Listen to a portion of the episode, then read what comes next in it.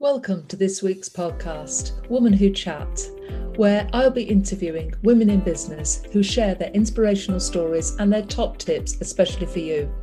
My name is Sandra Garlick, and I'm the founder of Woman Who, and I'm delighted to bring these interviews to you each week to inspire you so that you can achieve in the future. Hello, I'm here today with Hilary Sims of Life Balance Counselling. Hello, Hilary. Hello, Sandra. Lovely to be here today. Great. Let's have a chat. And you've had an incredible journey. Do you want to tell us a little bit about your background before you started Life Balance Counselling? Oh, before I started Life Balance Counselling, I was an army wife for 14 years. And since getting married to my husband, I'd followed him round. So I'd done whatever jobs were there. We'd even lived in Germany for five years. So when the army sent us back to the UK, it was sort of, he'd got two or three years left in the army. It was my time to do something for me because I'd followed him round and done whatever jobs were there, admin jobs with the army. So I'd got a young family at the time. I was working as a um, in an accounts office. So I decided I'd look at the college prospectus and thought, oh, counselling sounds interesting. So I went back to college part time and um, did that for three years. As part of my training, I did a placement at a senior school. And as part of that, I ended up working there for six years afterwards, which with the kids, which was great. And I decided in 2014 to set up on my own, working for myself. And here I am, nearly eight years later, still doing it. That's fantastic. And the counselling you do, I mean, it's, it's from anyone 12 years and above, isn't it? it? It's it's quite a broad range of people that you help. It certainly is, yeah. And I, I like the variety of people, but I don't necessarily work with everything. I certainly don't work with addiction, but I work with anxiety, depression, low self esteem, and building people's confidence is a really, really big thing. And particularly with COVID for the last 18 months, where everybody's got used to being at home and being alone, there's a lot of people have lost a lot of confidence. Yeah, and you know, I know that you're working as well with around the mental health, which is again is a really hot topic at the moment, especially following lockdowns and, and people being isolated and at home. How, how do you sort of help people and then close the door and not take it on board emotionally? Because I imagine that some people who really are in a very dark place you never know what's coming through the front door when it comes through the front door. You have a conversation with, the client before their first appointment. They quite often won't tell you the real reason they're coming through the door. So, as you say, you do go some, to some dark places with these clients. But what you have to realise is it's their stuff, it's not your stuff. You don't take it on and internalise it and make it your stuff. So, in the nicest possible way, when they walk out the front door, that problem walks out the front door too it revisits me again next week when they come back to talk about the next instalment, I say. But uh, I do have supervision once a month with a more qualified counsellor, and that's an, a space for me to explore how things affect me in the counselling room because sometimes clients bring similar things that I've been through. And obviously, the space in the counselling room is about the, count, the client, not about myself. So it's that's my space to explore things that have happened and how I've dealt with things. But it's learning that it's the client's issues, it's not mine. And even if I take it on and internalize it, I wouldn't deal with it in the same way as the client because we're different people and had different experiences.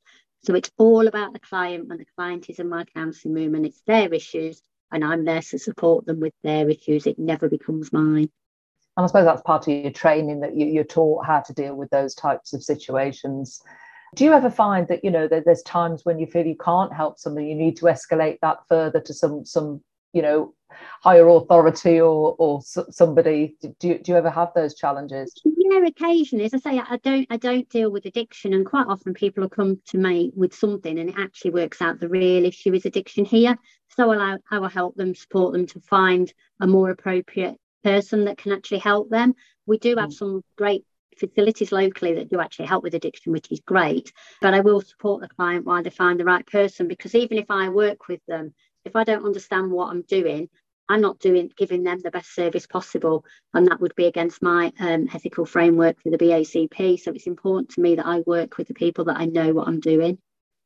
And how do you how do you sort of help yourself? Do you, you know do do you find that you need sort of counselling and coaching, or do you find that you motivate yourself anyway? I motivate myself anyway. My super, I do look forward to my supervision. I've got a great relationship with my supervisor, and I also know in between sessions if I needed her, she would be there at the end of the phone. And if I've got something I'm not quite sure of, she'll support me.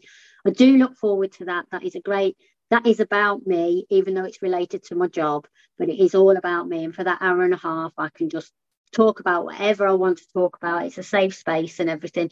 But I also use, and you all know I run, um, I use my running to help me keep myself in the right place. I can go out, go out and do my six miles, and while I'm out there, everything gets put in boxes, and I come back and I can take on the world and take on the day. So I, that's what I use as looking after me.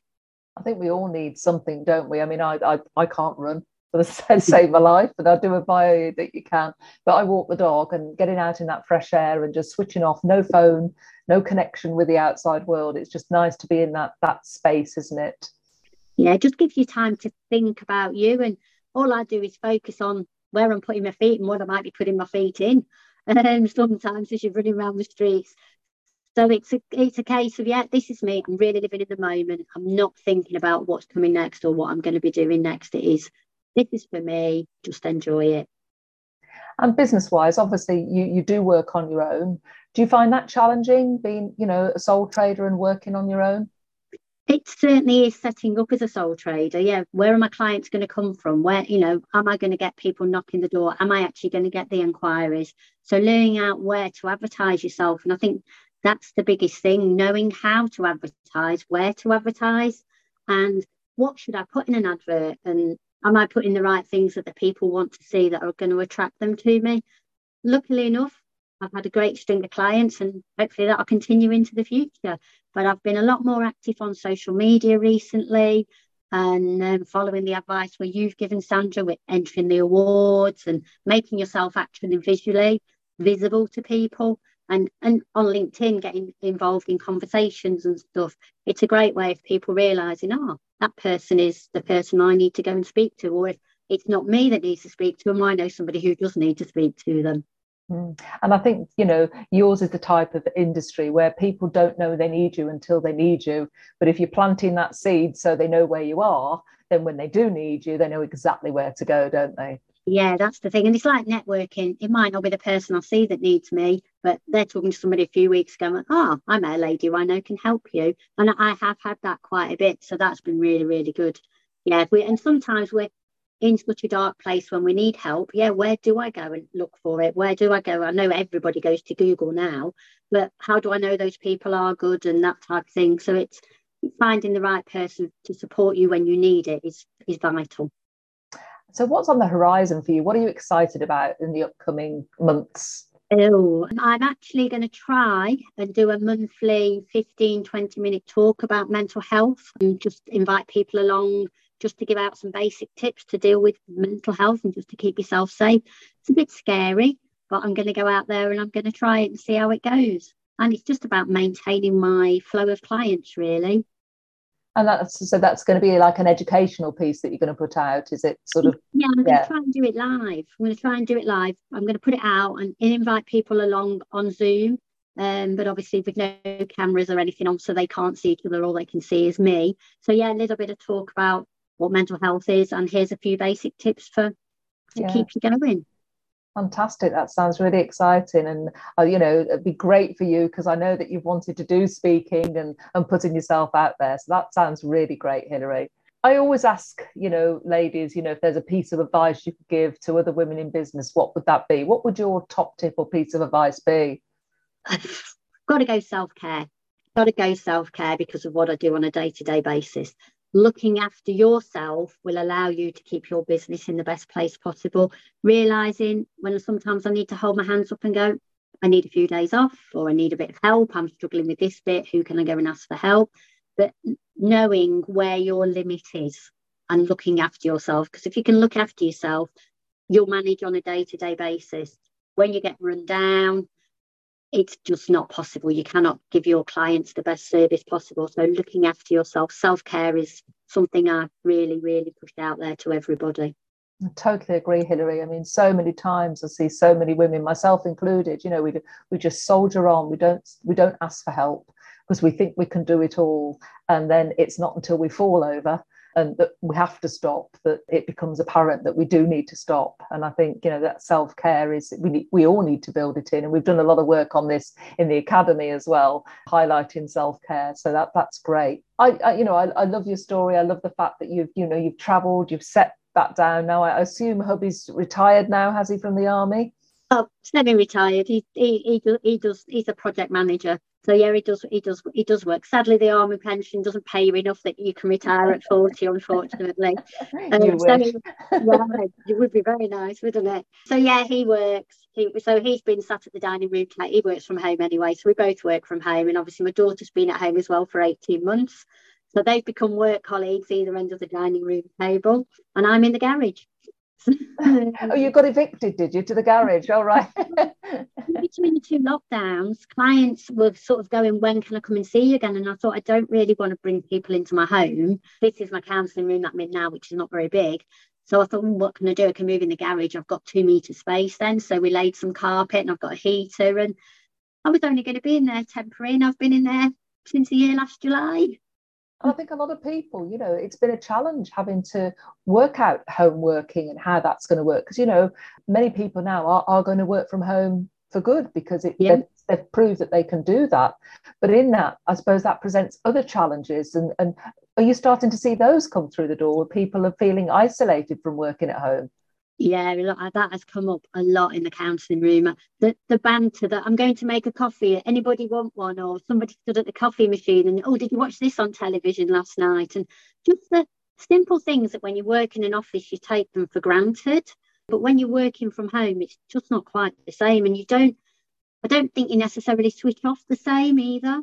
Oh, I'll mm. just put my emails on, then I'll go and have my breakfast. Oh no, I won't. I'll sit and read my emails. Oh, well, it's 11 o'clock and I've not had breakfast. No, you've got to give yourself the routine that I don't start work till such and such time and lunch is at such and such time and teas at a certain time. And then I, I do switch off. But lots of clients have really struggled with that. And is that what you advise them to have a routine and, and switch off? Yeah, because we need. I mean, I mean, I've set the routine myself. We we all sit and have lunch together at a certain time every day, and yeah, because if not, you end up working 12, 14, 16 hours a day. And before you know it, the whole day's gone. And what have you actually done for yourself? You know, so yeah, being being I suppose quite rigid with yourself that I don't start work till a certain time. But lots of clients have really struggled with the isolation. Mm, I can imagine. Well, and having had COVID myself, I realised being stuck in a bedroom for 10 days, how hard the isolation really, really is yeah, I suppose if you've experienced it, then you're the best person to speak to about how to deal with it. Well, it's been fantastic talking to you, Hilary. I could chat away with you all day. I really could. We'll have to do a, a second episode. But good luck with the mental health education that you're going to do. I hope that goes really well. And I look forward to talking to you again. That's Hilary Sims from Life Balance Counselling. Thank you, Hilary. Thank you, Sandra.